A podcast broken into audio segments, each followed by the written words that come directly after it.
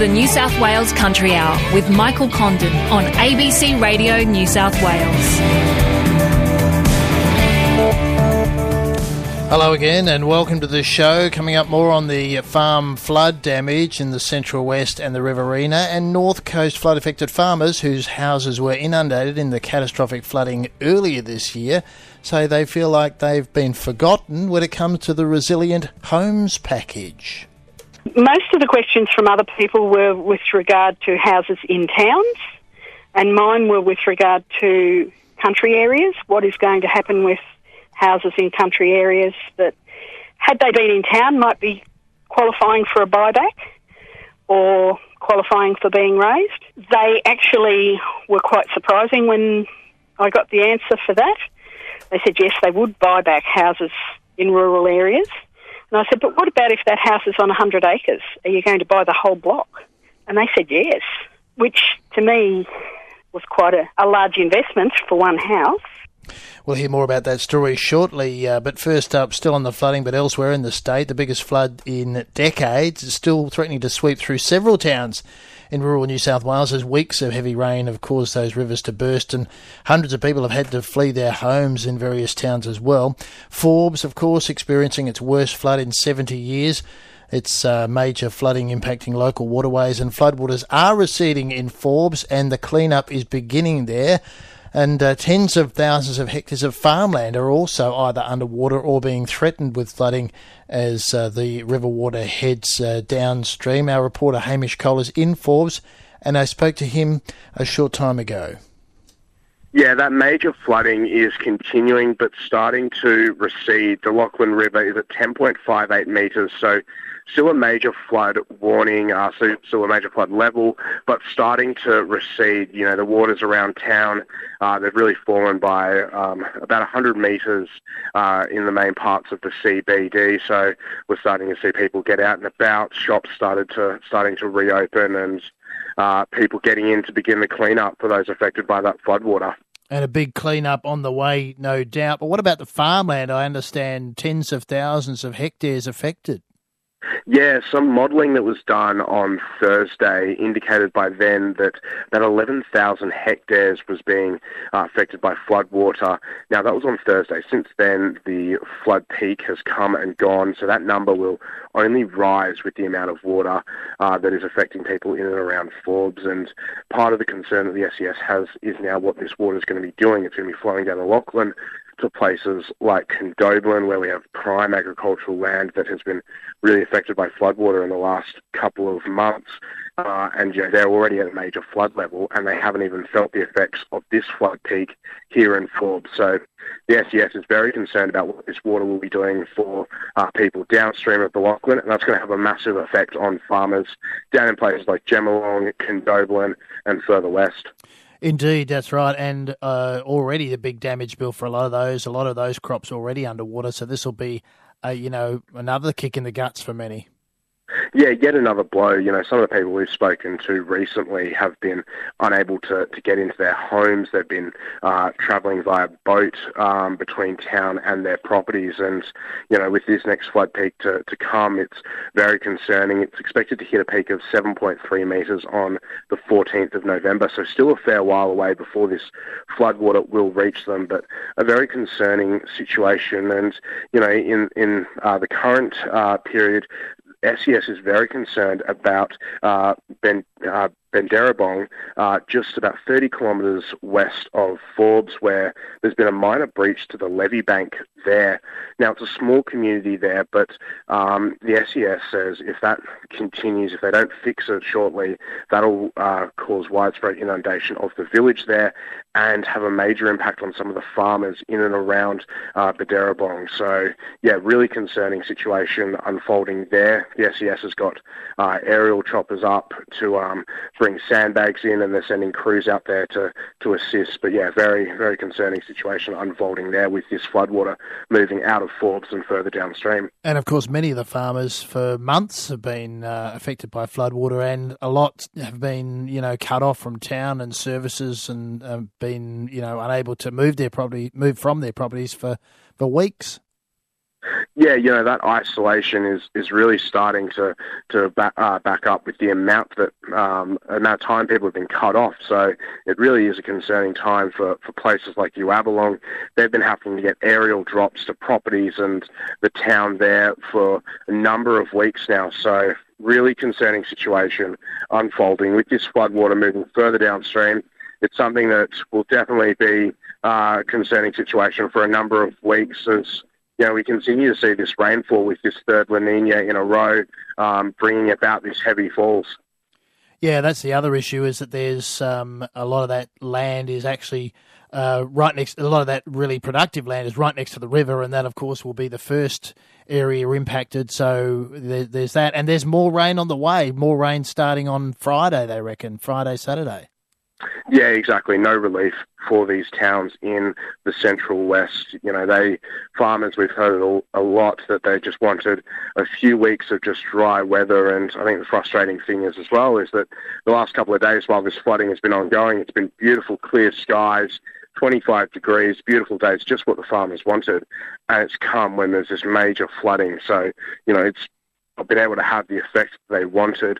The weather up until Friday is looking nice, but then, yeah, as the, the Bureau is predicting further rainfalls into next weekend, which will just bring uh, more devastation for, for people along the Lachlan.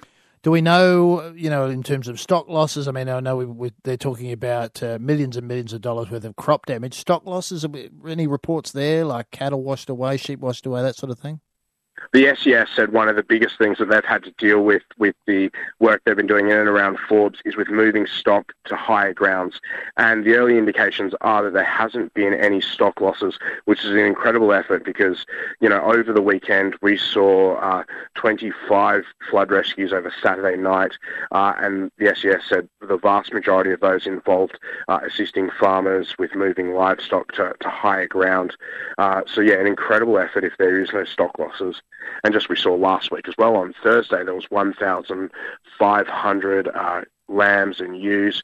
They were airlifted uh, near Forbes to, to higher ground, and that required a, multi-agency effort to do so. So, yeah, I think there was a lot of farmers that we've spoken to have just said credit to the, the local authorities because without their efforts, there would be significant stock losses, which thankfully have not occurred. Okay, Hamish, I'll let you get back to it. Thanks for that. Thank you. Cheers, Michael. That's our reporter on the ground in Forbes, Hamish Cole. It's coming up to 13 minutes past 12 here on the New South Wales Country Hour. Well, still staying with flooding in North Coast, flood affected farmers whose houses were inundated in the catastrophic flooding earlier this year say they feel like they've been forgotten when it comes to the Resilient Homes package. The first public meeting into the $800 million buyback and the rebuilding scheme was held on Friday, but many say it's left them with more questions than answers. Catherine Magner is from Tatham, just outside of Lismore, and she told Miranda Saunders that while there appeared to be some positive news, she's sceptical that it will actually happen. Uh, I came away feeling that there's still a lot of information not being given, and I also feel in a lot of ways they still don't know how it's going to roll out. What were some of your big questions? Most of the questions from other people were with regard to houses in towns and mine were with regard to country areas. What is going to happen with houses in country areas that, had they been in town, might be qualifying for a buyback or qualifying for being raised. They actually were quite surprising when I got the answer for that. They said yes, they would buy back houses in rural areas. And I said, but what about if that house is on 100 acres? Are you going to buy the whole block? And they said yes, which to me was quite a, a large investment for one house particularly when they've said in town that that land would then be zoned to not be able to be built on, but 100 acres could still be farmed. That's right. So I don't know how that would work. And I, yeah, I just got the feeling that they hadn't even thought about it, and that was a, just a knee jerk answer. I also asked for a house that was needing to be raised in a rural area. Say a farm had a house on a riverbank, which many do um, because that was the highway 100 years ago. The houses were built on the top high bank and they could see when the boats were coming to pick up the cream or to take the logs away or to deliver food. Those houses now still sitting on top of the riverbank, but there may be a higher spot somewhere on the farm that that house could now be moved to. I asked, would they move a house instead of just raising it? And they said yes. But they, throughout the day, they did, or the presentation, they did qualify their answers by saying it will all depend on individual circumstance. So, what is your circumstance and, and what would you like to see happen on your property? We have three houses on our farm, um, all occupied by family members. Uh, two of them are now unlivable because they were inundated and we had insurance, and the insurance companies have stripped those houses out, ready to rebuild them at some stage. We would like to see one of those houses raised and the other one possibly moved. It will be a matter of how this assessment process goes, I guess. So, have they given you any indication of where you go from here? Um, if you have made a um, application to the Reconstruction Corporation, so put in an expression of interest for having something done with your house, they said that we will they will start contacting people before the end of November, and we will be allocated a case manager. Is it giving you confidence that you may get the resolution that you want, or is this process taking too long for you? I think it wouldn't matter how long it took, it would be too long, even if it was to be fixed next week. It would be too long, especially when we're having big rainfall events. And every time the river comes up, you think, oh, is this going to be the one that causes the landslip to take that house? I think one of the problems with the whole process will be that they're quite likely to run out of money before they get through the whole North Coast house raising, house moving, retrofitting that they're talking about. What's your feeling about um, their focus? I really got the feeling that they hadn't thought much about rural areas because the presentation didn't talk about rural areas. I guess because it was in Lismore, that may be one reason why they talked mostly about Lismore, but I think rural areas have, in a lot of ways, been forgotten about. And that was uh, Catherine Magner talking there to Miranda Saunders about that $800 million buyback. Now, we attempted to get a response. The ABC attempted to get a response from the New South Wales government about uh, some of those questions raised about the buyback for clarification in regard to farmland. It's coming up to 18 minutes past 12. You're listening to the Country Hour on ABC Radio New South Wales. Well, the federal government has set a hard and fast deadline for all sheep to be tagged with an electronic ID and any farm reared goats uh, to be tagged as well by January 2025. New South Wales farmers and uh, some uh, stock and station agents, and also some in the uh, abattoir business. They're sceptical that this deadline can be possible due to the cost and the logistical terms involved. But the imperative, according to the federal government, is safeguarding Australia from diseases like foot and mouth disease and also that uh, better traceability is not negotiable.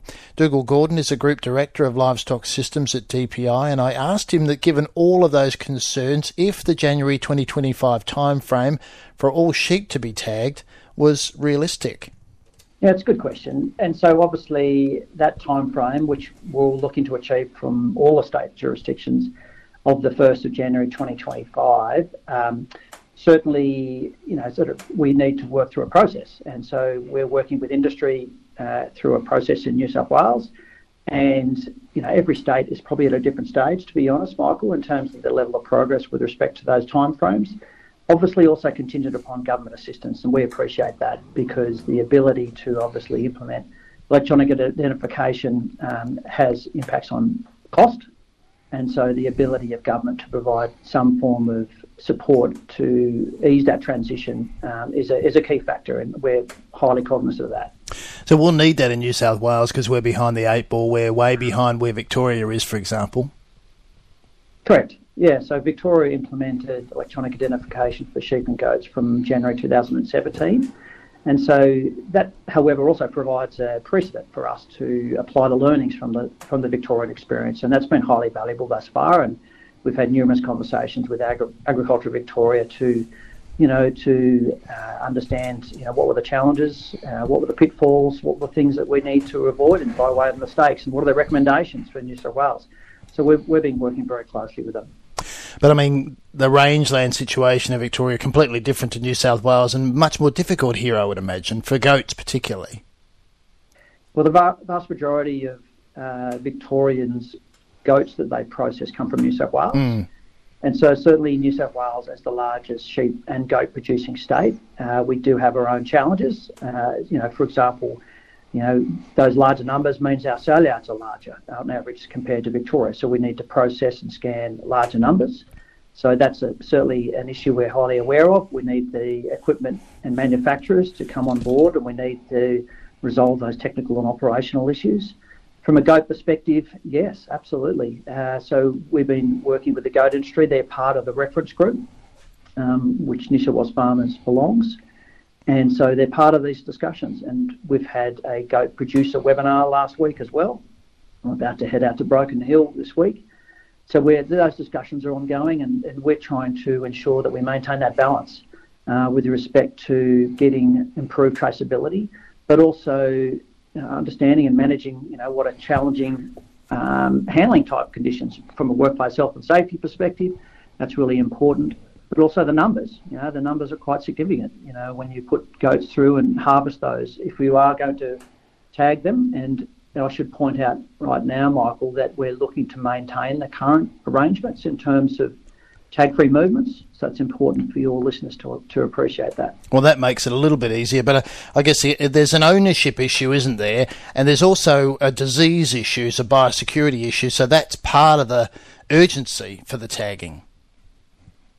Yeah, very important to point out. The key driver for electronic identification, uh, both at a New South Wales and national level, and that's why both industry and government at a state and national are supportive of a transition to electronic identification for sheep and goats. The key driver is, is about more accurate and timely traceability. Now, why is that important? It's incredibly important because we need to reduce the amount of delay to actually trace animals because whilst ever there's delays, that will lead to further disease spread if we have an exotic disease incident like foot and mouth disease. And that delay in and, and further disease spread leads, leads to longer response times, longer management times, and longer out of our key export markets. Even we're export orientated in Australia, we have 66% of our sheep meat production exported. We have 95% of our goat meat production exported, 98% of our wool production exported. We are very export orientated and trade exposed. We need to try and reduce any time that we're out of those export markets. In the UK, it took seven years in 2001 when they had foot and mouth disease there. We cannot afford, right throughout the supply chain, to have such delays. It took seven weeks for them to trace their animals. Uh, that would be diabolical if it was replicated in Australia. And, and of course, their farms are well fenced in most cases. They're not. You're not talking about large rangeland areas. You're talking about fairly small farm areas. A totally different situation here in Australia. The other issue too, I suppose, New South Wales farmers saying they don't think the time frame is feasible. They think like maybe more help is is needed, and um, they they think that uh, you, you know the, the demands are too great on farmers to to make it to 2025. Yeah, so they're the sort of the challenges that we're, we're, we're working through uh, along the supply chain. I will also say there's a couple of things for me that uh, sale yard systems in both the UK and Australia led to the um, well, in the UK, led to the spread of the disease of foot and mouth in 2001. We have a sale yard system that has a significant number of animals that go through it, which would have similar challenges from a biosecurity perspective. That's relevant. So, going to your second point, Michael, government assistance absolutely is imperative here. That's why we're having ongoing discussions. The federal government has put $46 million on the table. Um, that's contingent upon state and jurisdictional funding. That funding will go $26 million towards the upgrade of the National Livestock Identification System database. Really important that we do that. We have the functionality, the you know the analytics, the cybersecurity, the reporting uh, elements of that uh, database upgraded and 20 million uh, of that remainder will go towards uh, implementation of EID. Now we're working through uh, a costing process uh, and a government assistance uh, assessment process in New South Wales to understand what those potential costs are to try and ease as possible that financial challenge, which will be the case when we implement EID, and that has uh, implications for the pace at which we can implement it. I will also say that the processing sector is very eager to ensure those timeframes are as abbreviated as possible because they don't want to have to put in infrastructure that actually uh, doesn't have a critical mass of livestock that are tagged. It's exactly the same case with the sale sector. They don't want to pay significant dollars to put in infrastructure, and they are big dollars.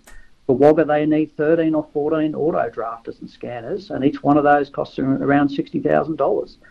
And then there's, of course, you know, um, pen configuration, you need uh, Wi-Fi capability, software, hardware. So the dollars really add up for sectors other than producers. So they don't want to have to spend those dollars and get uh, only small numbers of uh, tags through um, under EID.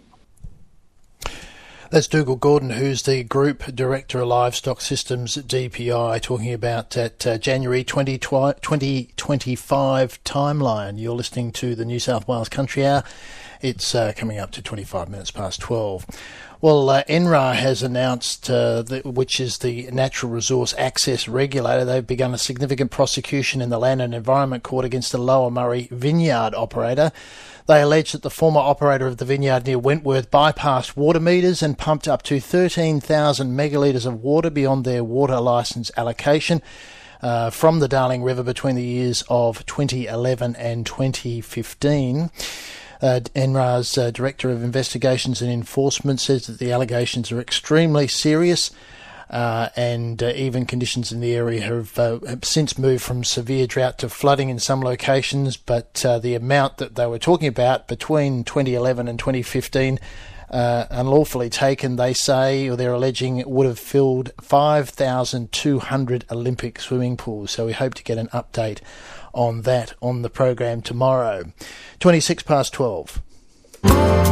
You're listening to the Country Hour on ABC Radio New South Wales.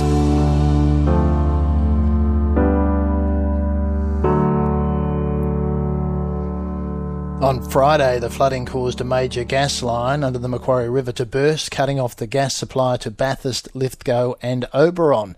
The gas company Jemena said that the pipeline company APA has uh, sent crews to get that supply reinstated. Deputy Premier Paul Toole provided an update on the work this morning and then handed over to Mayor Robert Taylor and Adam Watson, who's the CEO of uh, APA, the pipeline company, for the latest. But first up, Deputy Premier Paul Toole. We had 20,000 customers that had no uh, connection to gas. We also know that over the past few days, uh, in Bathurst. Uh, there has been uh, Make Safe as the first step, and then they've been going around turning gas back on to houses and businesses across the area. As of today, 50% of houses that have gas supply are turned back on here in the local area. That has been important because it means that the hospital, nursing homes, those that are vulnerable, uh, supporting Meals on Wheels, have all got now access to gas. And over the coming days, uh, we will continue to see more properties, more businesses coming online. Uh, in Oberon, uh, we've been able to ensure that that community has been made safe. Uh, we're also seeing that uh, the community has got gas that is being supplied to the local hospital, to the nursing home, uh, but also to those members of the community that are vulnerable on behalf of the mayors, of, uh, especially over in Lithgow, uh, I'd like to uh, thank everyone that's come together, especially all the agencies and APA and uh, Jemena to put this. Uh, you know, this has been unprecedented. You know, this has never happened in this area before, and to think that the community has come together the way they have, especially through all the regions and all the LGAs, uh, and it's just wonderful to think that we can combine to put, uh, you know, what's been a traumatic sort of a few days uh, into perspective and get it up and running and, and, get it back on, on deck the way we're going. At an APA level, we've got uh, hundreds of people as, uh, dedicated to this. We've got over 100 engineers uh, working on temporary and permanent solutions. Um, we've allocated uh, many, many uh, gas fit- fitters and electricians to um, the project to support Jemena, for example, in the reconnections as well. So, just a reminder that um, this has been an issue caused by the floods, um, effectively impacting a pipeline uh, that runs underneath the Macquarie River. Um, and we were able to restore gas connections to Bathurst first effectively because of the way that the gas was flowing upstream. Um, so by being able to safely um, disconnect the, the gas pipeline, we were able to reconnect um, the gas that was flowing upstream through Bathurst, which was why we were able to reconnect them uh, very quickly. And now we're working through the other, the other three uh, communities to ensure that we can restore that uh, very quickly as well. The Deputy Premier uh, has already mentioned the work that we're doing around bringing a 42 tonne LNG vessel to site here in the uh, in the communities. Um, that will then enable us to connect LNG, and we're shipping LNG tankers uh, up to uh, up to New South Wales as we speak to ensure that we can then quickly fill that vessel, and that will provide some temporary relief to the community. Um, that was not going to be able to, to ensure that everyone is reconnected, but what we are able to do now, we believe, with a high degree of confidence, is to include a secondary piece of temporary solution, effectively a temporary pipe that will sit, uh, again, temporarily along the riverbed, along the Macquarie River, reconnect that pipeline. And we're very hopeful that we can get our communities, uh, the, the, the, remaining three communities, um, up and connected uh, over the next uh, week or two.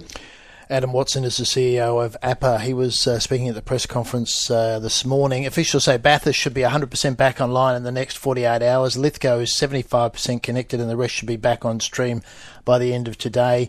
Oberon may take a little bit longer, and uh, there are quite a few uh, agricultural businesses relying on gas in those areas. So uh, you can always send us a text and let us know how you're going with that as well. 0467 922 684 is the number to text me here at the Country Hour. Also, uh, on the list, getting a few texts on the Lismore buyback scheme for farms and some confusion there. You can send me a text on that one too. Uh, 0467 922 684. It's uh, coming up to uh, 29 minutes to 1. It's uh, time to get some news headlines now from Adam Story. Good afternoon. Well, I obviously don't need to tell you about the gas pipeline. So that's that just one. Had a bit of a chat about that just then. That's right. Yep. Uh, in other news, the uh, head of Medibank has issued a personal apology to all Australians affected by the uh, health insurer's cyber hack. Uh, now, Medibank has announced it's not going to pay the uh, ransom being demanded, which is uh, which is uh, quite hefty. Uh, so they say that uh, paying the ransom would only uh, be giving in to criminals and put more Australians at risk. The state government's given the taxi industry a 24 hour ultimatum to accept a $905 million compensation package or lose it. The government had offered Sydney owners uh, $150,000 per car and uh, more or less in regional areas, depending on ride, rideshare availability. Um, so this compensation is to compensate for the introduction of rideshare services and the value of the plates fell. Uh, the Taxi Council's rejected it, uh, but the Transport Minister David Elliott says the offer expires tomorrow. Uh, the federal government has announced a review of Australia's immigration system uh, following allegations ex- being exploited by criminal syndicates. Geez, who'd have thought? Um. Reports uh, have alleged the visa system is being used to facilitate uh, sex slavery and human trafficking, and the Home Affairs Minister Clare O'Neil uh, says the immigration system is broken and needs to be cleaned up. And the federal government is uh, looking at possible delays to its uh, industrial relations bill. It needs to negotiate with the crossbench Jacqui Lambie and David Pocock have uh, expressed uh, concern about the uh, short period of the inquiry that's been announced into the bill, and they also have concerns over the multi employer bargaining proposal.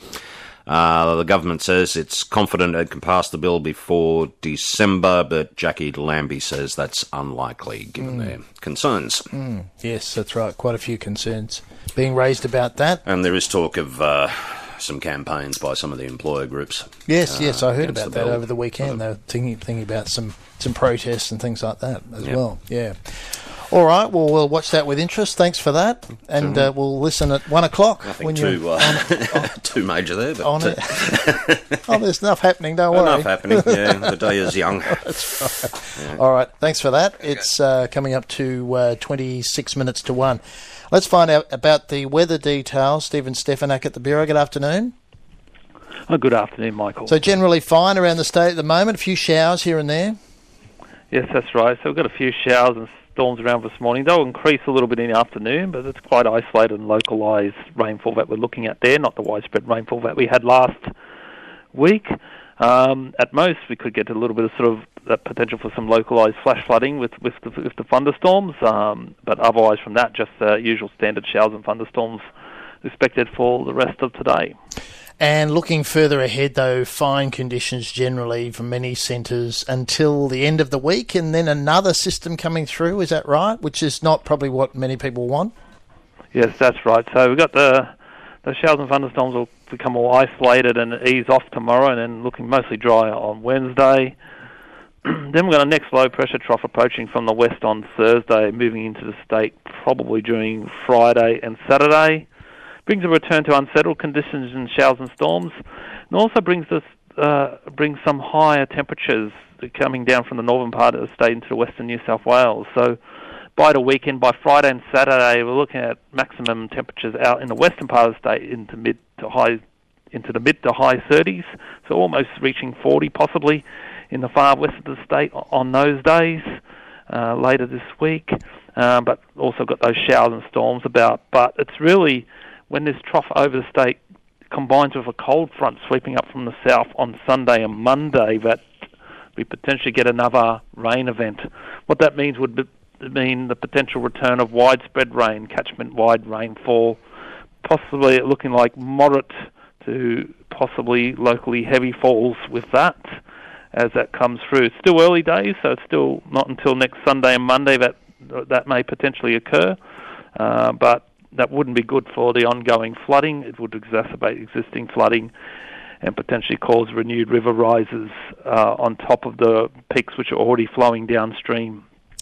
Yes, that's right, and people are a bit nervous about that. And uh, earlier in the, I think on Friday, we were saying it could be the sort of 20, 30 millimetre range, but is it a bit too early to say or put figures down, uh, you know, as to how much and how widespread it'll be? We can give broad figures. Uh, I think any, I think for many parts of the inland parts of New South Wales, 20 to 50 millimetres. So the range can be quite broad there, because there is that uncertainty, uh, degree of uncertainty with it. And um, with embedded thunderstorms with this system as well as it passes through on Sunday and Monday. So that would mean maybe isolated heavier falls, possibly approaching 100 millimetres for isolated localised falls. But um, yeah, many places could expect 20 to 50 millimetres if this system does eventuate, as the models are currently suggesting. Mm, okay, so that's probably not what uh, people would like to hear. Um, and so 20 to, 20 to 50, meaning what that would be like with thunderstorm activity? I think the 20, 50 millimetre might be generally with the showers and the rain bands associated with that. But if we get some intense thunderstorms embedded with that, that that uh, localised or isolated 100 millimetres might be a possibility over uh, uh, for, for a few locations across the state as well. So it's quite a severe system, or could be, coming through. And is it quite widespread? What sort of area of the state might be affected? So most of the what I was quoted those that for that 20 to 50 millimetres, that, broad range uh, would be for inland parts of the state and southern parts of the state. So anywhere along the ranges and westwards potentially could see that. So that would include the western slopes. Um, not everywhere we'll see rainfall in that range. It will be a little bit varied, but there is indication that we could see uh, good patches or good areas which would receive 20 to 50 millimetres um, somewhere within that range, which is quite broad, as I mentioned. So central west, Riverina, and even into the north as well. Yeah, includes those districts all the way up from the northwest slopes and plains districts right down to the central west slopes and plains, in, down to the Riverina. They're all at risk with this next system. It's hard to uh, uh, exactly say which which ones will get get most of that rainfall. Uh, that, it could be a little bit varied, but um, that's sort of what we can expect. It's a few days out, I suppose, too. That's the other thing. And I suppose the hydrologists are looking at the river system, so that could see another pulse go down the river and maybe uh, push it, uh, you know, into those higher sort of major flooding areas again. Yes, that's right. So we've got all the pulses of major going flowing down the system. They'll continue to flow slowly down the system. This rainfall, which potentially comes over the top next Monday, uh, Sunday and Monday could add to those already existing peaks, but could also upstream create renewed peaks. Okay, so we'll watch that with interest and watch how the uh, forecast pans out, and uh, hope it's uh, hope it uh, changes for the better. Thanks for that, Stephen. No, you're welcome, Michael. Thanks. Stephen Stefanak at the bureau. There, it's 21 minutes to one. Well, a New South Wales parliamentary inquiry into Indigenous cultural fishing has handed down its report today, recommending an independent review into the culture within the Department of Primary Industries. The Upper House inquiry investigated why legislation to protect cultural fishing hasn't been implemented since it was passed in New South Wales more than 13 years ago. In that time, more than 200 Indigenous fishers have been prosecuted. The report found that the government has failed to effect the will of Parliament by not commencing the legislation and made seven recommendations. Keira Proust reports. A New South Wales Upper House inquiry has investigated why legislation known as Section 21AA of the Fisheries Management Amendment Act hasn't commenced since it passed in Parliament in 2009. More than 200 Indigenous fishers have been prosecuted under the current Act since the legislation passed 13 years ago. The inquiry was launched in November last year, and today the committee handed down its report, which found that the government had failed to affect the will of Parliament by not commencing the legislation legislation. It's deeply disturbing. It was disturbing three years ago when I raised it in budget estimates and they have failed to adhere to the will of the Parliament. They've actually thumbed their nose at the will of Parliament and in some ways worked against uh, the will of Parliament. So there obviously is a cultural problem in the, in the Department of Fisheries. That's the inquiry's chair, Mark Banasiak from the Shooters, Fishers and Farmers Party. The report recommends that the state government conduct an independent review of the culture within the compliance division of the Department of Primary Industries, along with six other recommendations. The obvious one is to get on with it and commence commence the Section 21AA, as well as put in. Uh, you know the regulations and the local management plans that are needed to, to make this work. I think that's the, the principal one. Others that stem off on that is about the culture of the department that has allowed this to occur and making sure there's proper training, a comprehensive training package for compliance officers and everyone within the Department of Fisheries to make sure that when they're dealing with this issue of cultural fishing, it's done in a respectful way and compliance is done in a respectful way because clearly that hasn't been happening. There's a clear, clear flashpoint that we identified during the inquiry that where compliance officers are seeming to not understand what cultural fishing is, particularly as it pertains to sharing and bartering of, a catch with the rest of the community. They haven't been able to sort of di- distinguish between what's sharing and bartering between a community and what then steps over the line and becomes being in possession for a, you know, a commercial benefit. And we see that's where really the flashpoint has been, and and that's where the education needs to be with the department to to be able to make that distinguishment or you know differentiate between those two issues. The inquiry heard firsthand from Indigenous fishers who said they have been harassed and targeted by fisheries compliance officers, particularly along the New South Wales south coast. 21-year-old Walbunja man John Carriage Jr. escaped a criminal conviction earlier this year when charges relating to abalone possession were dropped in court. But the ongoing prosecution of Indigenous fishers has taken its toll. It really has damaged me. It's sort of made me not want to jump in the water anymore. I've actually had to move away from my country. I move, I live in Wollongong now and I do come down every weekend as much as I can to provide and provide for myself, but I've slowly stopped providing for my family because it's just gotten to the point where I'm going to go to jail and yeah, fines, these fines. The state government told the inquiry that it supports the rights of Indigenous cultural fishers, but that it can't currently commence the legislation because it hasn't reached an agreement with peak Aboriginal bodies on what fishing catch limits should be in place for cultural fishing. The report recommends that the government commence the legislation by June 30 next year, but Wirradi Man and barrister Tony McAvoy SC says the government needs to take action before the New South Wales election in March to allow this issue to drag on and be dealt with by the next government would be a sorry indictment on, on the political process in New South Wales. The state government has been contacted for a response, and the New South Wales Department of Primary Industries says it will respond to the findings and recommendations in due course. That's our reporter Keira Proust ending that story. It's 17 minutes to 1 here on the New South Wales Country Hour. Now, on the uh, sheep and goat ID tag, we're getting quite a few texts on that issue in relation to the implementation of uh, the ID for sheep and goats. Uh, Mark at Griffith says, I doubt this step will make an iota of difference to disease, disease control in a country full of feral cloven hoof species. What I'm sure of is that it will cost producers and probably make the implementation of things like methane taxes easier to impose. Uh, also, uh, someone else has texted in in the event of a biosecurity breach, why would it be necessary to scan a sheep's electronic tag?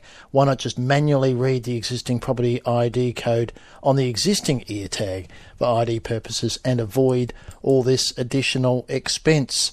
So uh, quite a, and there's a few more tag uh, issues uh, coming through on the text line about the tag issue as well.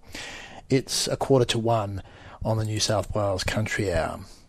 COP27 is underway, and if farming is to help Australia meet its international climate obligations, the way that nature is managed on private land must be a consideration. The philanthropic group, the Macdoch Foundation, says better management of natural capital will help farmers' bottom line and better and help better with the environment. The foundation's CEO is Michelle Gorton. We need to think about the nature and climate relationship and so, in addition to thinking about how do we mitigate carbon emissions, we also need to think about what is the relationship of, you know, nature loss, biodiversity loss on emissions. We know that climate change um, and nature are, are deeply interrelated. We need a stable climate for nature to survive and thrive, and similarly, you know, an inverse relationship means that uh, an increased level of emissions. So we need to think about more than just reaching a baseline. We need to we not need to do more than set a floor. We need to think about how we're going to improve and how sustainability and that meaning will change over time. Um, just reflecting on personal conversations I've had this week, another farmer put to me that agriculture was responsible for far less emissions compared to industries like the fossil fuel industries. Um, yet we've seen this methane pledge from the Australian government and governments around the world just in recent times. Do you think there are opportunities there, though, to to contribute or to offset the emissions from other industries? Absolutely. I mean, that said, though, there's a lot of work to do in understanding what our carbon sequestration potential is. I mean, the opportunity that Australia has with the landmass of its size, you know, 427 million hectares of land under agricultural production, excluding production of, um, you know, of, of, of um, timber plantations, for example, that's a huge carbon sink potentially. You know, and we need to understand what is our carbon sequestration potential, both from a from a tree carbon and and um, terrestrial carbon perspective, but also soil carbon. And there's still a lot of work to do. We know there have been inklings and and um, case studies of, of, examples of you know really strong potential in high rain, rainfall areas in Australia, and we need to know more about that. This week, large parts of Australia are in flood. People are dealing with um, current emergencies. Can you understand how they might see this as nothing more than a talk fest that is not connected to their everyday? Absolutely. I mean, I think this is, you know, the work that we're doing with Farming for the Future is actually an example of real, you know, work on the ground. We are really trying to understand what it is for farmers, what they need, what is the expanded kind of information and tool set that they will need to manage in kind of constantly evolving and difficult conditions. Producers are at the forefront, at the crucible of climate change, and if we don't help them and invest in the kind of skills development that's required to manage land, uh, including in drought, including in flood, um, we are going to do a huge disservice to our regional communities. What do you think is the potential financially for Australian farmers in terms of um, capitalising on, on natural capital? So we engaged PwC uh, to, to do some estimates around this, and um, last year they prepared a paper for us called Farming for the Future, and their estimate was that it could contribute something like an additional 40% to net profits for farmers if they had a better understanding of uh, the contribution that natural capital makes from their farm business. And that's just about literally expanding the information set that they have at their disposal when they choose to make business decisions. So, in a way, it's kind of low hanging fruit if we can make the investment to kind of get our producers and their advisors in the sector to be thinking in this way. That's 40% simply by advertising what they're doing as being? No, no, that's by making investments in natural capital. So, small scale studies have shown that those farmers that are more invested in natural capital and who, who have an understanding of how it's contributing to their farm business are more profitable. They're less, less reliant on inputs. Their, their, their production is less variable. Uh, and they're less risk. They're at less, you know, less risky to, to creditors and to, to insurers. So um, there are a whole range of kind of moving parts in terms of uh, the makeup of their, their business that, that seem to be benefiting from from investing more heavily in, in, in nature as a kind of powerhouse for their farm. So what we're trying to do with Farming for the Future is, is look at some of these studies and do them at scale across Australia to understand if these relationships and these inklings that we're seeing from these small scale studies are real. Michelle Gorton from the Macdoch Foundation. She was speaking with Kath Sullivan before heading off to Cairo for the latest global climate conference, COP27, which kicks off today. The Country Hour on ABC Radio New South Wales. With the big problems hay producers are facing in trying to get their crops into a bale, what's it going to mean for export markets? Jeff Walker is a, national grower and quality assurance manager with Exporter Hay Australia. He says the business will look to alternatives like straw to try and fill the oaten hay void. You know, we've been affected, you know, probably by about 50% here in Victoria and the eastern states. You know, obviously, uh, production will be down. You know, we're looking to source uh, other products, you know, straw and whatever we can do with growers to, um, you know, to uh, help their situation, help our situation as well. Obviously, good quality hay is going to be hard to find, and there's going to be a lot of poor quality hay. Uh, is there an export market for that poorer quality oaten hay? Yeah, certainly is. Uh, you know, beef, beef grades and those sorts of things that have uh, exported. Uh, there's you know mid to low grade. You know, there's there's uh, different end users out there that you know require different products. Uh, so look, um, anything at the right moisture and uh, you know without severe mold damage and those sorts of things, you know, is certainly exportable. You talked about a fifty percent reduction. Do you know what what tonnage you now expect to process this year compared to what, what you'd been planning on? Look, we're still working through that at the moment. Like I'm currently uh, with farmers uh, today, and uh, you know they've they're still cutting, you know, or just started cutting. Like these crops are mature, but they are still uh, they're still still going to make reasonable hay. So uh, that end figure or end percentage is still working through that. Like um, uh, so, you know, I'm you know, reasonably confident that we'll uh, you know we'll be in that uh, thirty to forty thousand ton mark currently, but that may you know depending on future rain events, all those sorts of things uh, will impact on stuff that's just been cut now. But uh, hopefully that's where you know we're aiming. Uh, just here in uh, just out of Bridgewater. Obviously, rain reduces the quality of hay, but how about maturity when it's now being cut perhaps far later than ideal? Does that have a big effect on quality as well?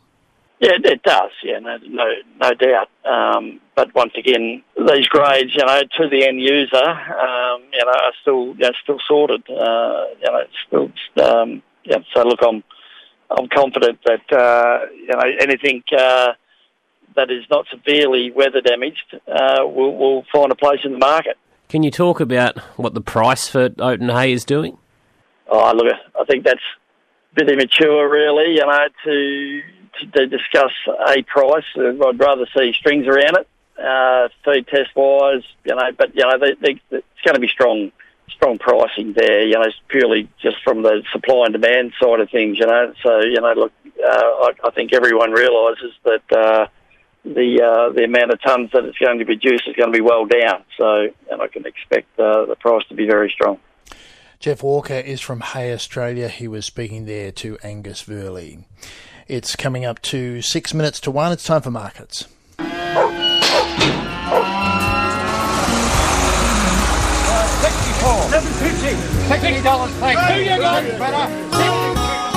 First up to Bendigo Sheep and Lambs and Jenny Kelly. Good afternoon. Biggest yarding so far this season with 27,000 lambs and nearly 10,000 sheep. Competition was keen and all classes of stock sold to dearer trends, with heavy export lambs a highlight. Suckers over 30 kilos carcass weight were up to $20 dearer, selling from $245 to a top of $290 to average $265 a head. There was also some very strong sales in the heavy 26 to 30 kilo lambs at 215 to 265 dollars to average 236. These heavy lambs were well over 800 cents, with some pens bouncing upwards of towards nine dollars. Trade lambs were five to twelve dollars dearer, which had the best runs averaging between eight hundred to eight thirty cents, or one hundred and eighty to two hundred and seventeen dollars for most. Plainer types 160 to 180, and some of these were still under 800 cents. More store lambs, and they were 5 to 10 dearer at 110 to 140 dollars for light types. 142 to 165 for those with more frame.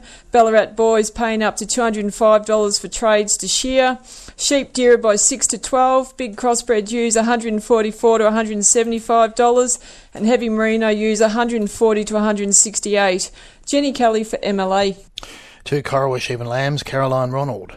Good afternoon. Agents penned less numbers for a total of 7,000 lambs and 8,800 sheep. A full buying consortium were present, however not all operating, as the market found its floor early in the sale, lifting 10 to $20. Medium trade lambs 165 to 206 gained $10. Heavy trade lambs jumped $20, 174 to 228 to average 891 cents per kilo carcass weight. Heavy lambs gained $14, 210 to 234. Extra heavy types 228 to 260. Shorn lambs were stronger. Heavy trades gained $22, 200 to 208. Heavy lambs 225 to 228. Extra heavy types 233 to 238. Light new season lambs to the processors sold from 122 to 157, gaining 3 to 6 dollars. Mutton was stronger with an additional weight and quality available. Extra heavy types gained $12. Crossbred ewes 130 to 168. Merinos 128 to 159. Trade sheep were firm to $3 dearer, 102 to 132. I'm Caroline Ronald for MLA at Corowa. No Forbes market today because of the flooding. Let's go to Dubbo Sheep and Lambs and Tim Delaney. Good afternoon. Lamb numbers came back to 15,000 at Dubbo. Approximately 6,000 less. Quality was mixed from very good to plain. All the regular buyers at Tenon operated in a robust market. Most sales of the good quality, but between 20 to $25 dearer, with some isolated sales higher. At this stage, new season lambs for the restockers sold between 70 to $167. Light tray weights sold from 155 to 173. The medium tray weights mainly made between 177 to 198 dollars. Well presented merino lambs sold for 193 to 205 dollars. The heavier new season lambs, 25 to 26 kilograms, made from 225 to 245 dollars. Heavier new season lamb sold between 235 up to 264 dollars. Good medium tray weight old lambs made from 188 to 215. Heavier tray weights sold between 212 to $234, and extra heavy lambs sold from 248 to $319. Hoggets with cover made to $199, and still there's 4,580 sheep to be sold. This has been Tim Delaney reporting for MLA Dubbo. Let's go to Wagga Cattle, Leanne Dax. Good afternoon. Agents yarded 2,740 cattle, of which there were 455 cows. Quality remained mixed, however, there were some very good trade and heavy export cattle. Competition was erratic, particularly across feeder steer categories. Prices fell back 20 to 30 cents and more in places. Feeder heifers held up well, equaling steer prices. Lightweight steers back to the paddock 625 to 765. Few this week 534 to 584. Trade heifers 430 to 534. Trade sorry, feeder heifers, lighter weight, 440 to 538. The medium weights, 490 to 539. Trade steers, 480 to 565. Lightweight feeder steers, 450 to 615. The medium weights, 485 to 559. Processing steers, the heavy portion, 430 to 531. Bullocks, 430 to $5. Cows were firm for the heavy end, 390 to 425. Middle run 310 to 385. Leanne Dax, MLA. And to Tamworth Cattle now and James Armitage.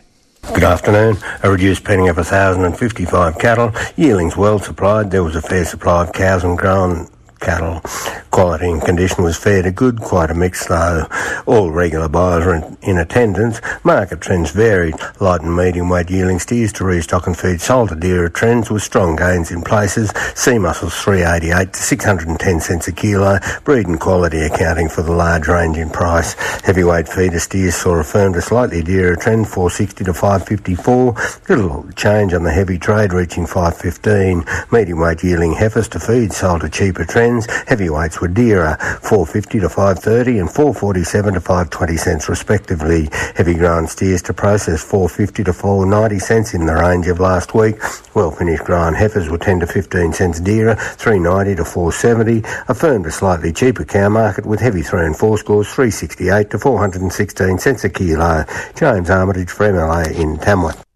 That's the market information for today. You've been listening to the Country Hour. We're heading up to news time and one o'clock.